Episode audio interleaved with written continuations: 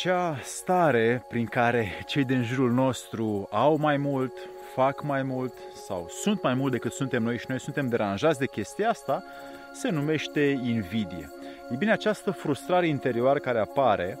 vine printr-un sistem de educație competitiv și comparativ în care noi așa am crescut să ne evaluăm performanțele în funcție de ceea ce fac, sunt sau pot ceilalți. Și astăzi, pentru că nu știm cum să ne raportăm această interiorizare, această atitudine interioară față de ceea ce este în jur, am ajuns mai mult să fim nemulțumiți decât mulțumiți cu ceea ce fac alții. Ei bine, invidia este un uh, drum spre boală și un lucru care ne îmbolnăvește dacă o repetăm în mod frecvent și nu suntem atenți la ea. Am zis să bag astăzi trei lucruri care o definesc și o putem recunoaște noi. Și înainte de asta, Alexandru Plășa mă numesc și în fiecare săptămână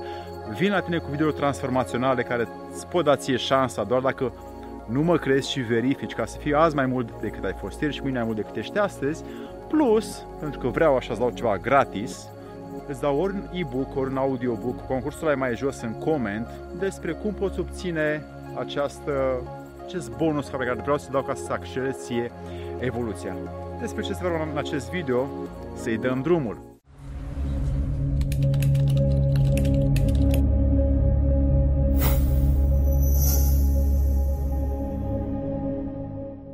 Dragii mei prieteni, am spus că invidia, drumul spre boală,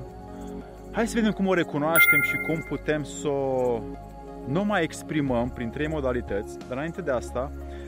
ultima modalitate o să fie ceva ce sigur ți se întâmplă mai mult sau mai puțin, așa că stai și te uite la acest video ca să vezi despre ce este vorba. 1. Încetezi să te mai bucuri pentru performanțele altora. Și bine, această stare în care tu doar aștepți să ți se întâmple chestia sau să te bucuri doar pentru ceea ce ai tu, înseamnă că nu mai ai încredere în oameni, nu mai ai încredere în ceea ce fac ei, nu-ți mai place cum fac ei și tot timpul crezi că tu ești mai bun decât ei. Iar alții dacă câștig la loto sau fac anumite performanțe în viața lor, în uh, posibilităților de dezvoltare și primesc mai mult, sunt mai fericiți și nu te mai bucuri, înseamnă că este un sentiment invidios prin care tu meriți să fii mai mult decât ei și în tine apare starea de nemulțumire sau de frustrare care spune că de ce să mă bucur doar pentru aproapele meu, hai să mă bucur doar pentru mine. Iar această stare duce la o mâhnire interioară care în timp creează anxietate, depresie și alte disfuncții comportamentale care nu ne permit să ne facem nici prieteni prea mulți, nici relații prea convingătoare, nici fericire prea mare și nici dragoste așa să ne bucurăm de ea. 2 judeci pe alții care au mai mult decât ai tu, decât faci tu și decât poți tu. Această judecată pe care tu o transmiți, această critică pe care tu o dai în jur despre ăla e bun, la nu bun, la e prost, la e așa, la invers, este o altă atitudine pe care tu ai față de exterior și te închide, te îndepărtează de oameni, te îndepărtează de fericirea pe care o ai prin oameni.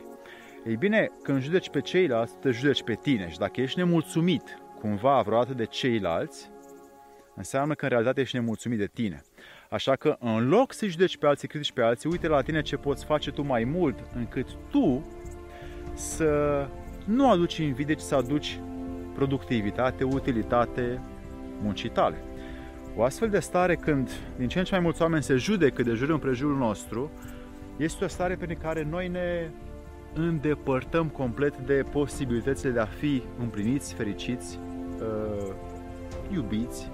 și vedem că oamenii de lângă noi pleacă sau se îndepărtează și nu mai avem încredere nici în noi și nici în ceilalți. Și această stare de invidie, dacă noi nu o îndepărtăm prin a judeca sau a critica pe ceilalți, din păcate este bolnăvicioasă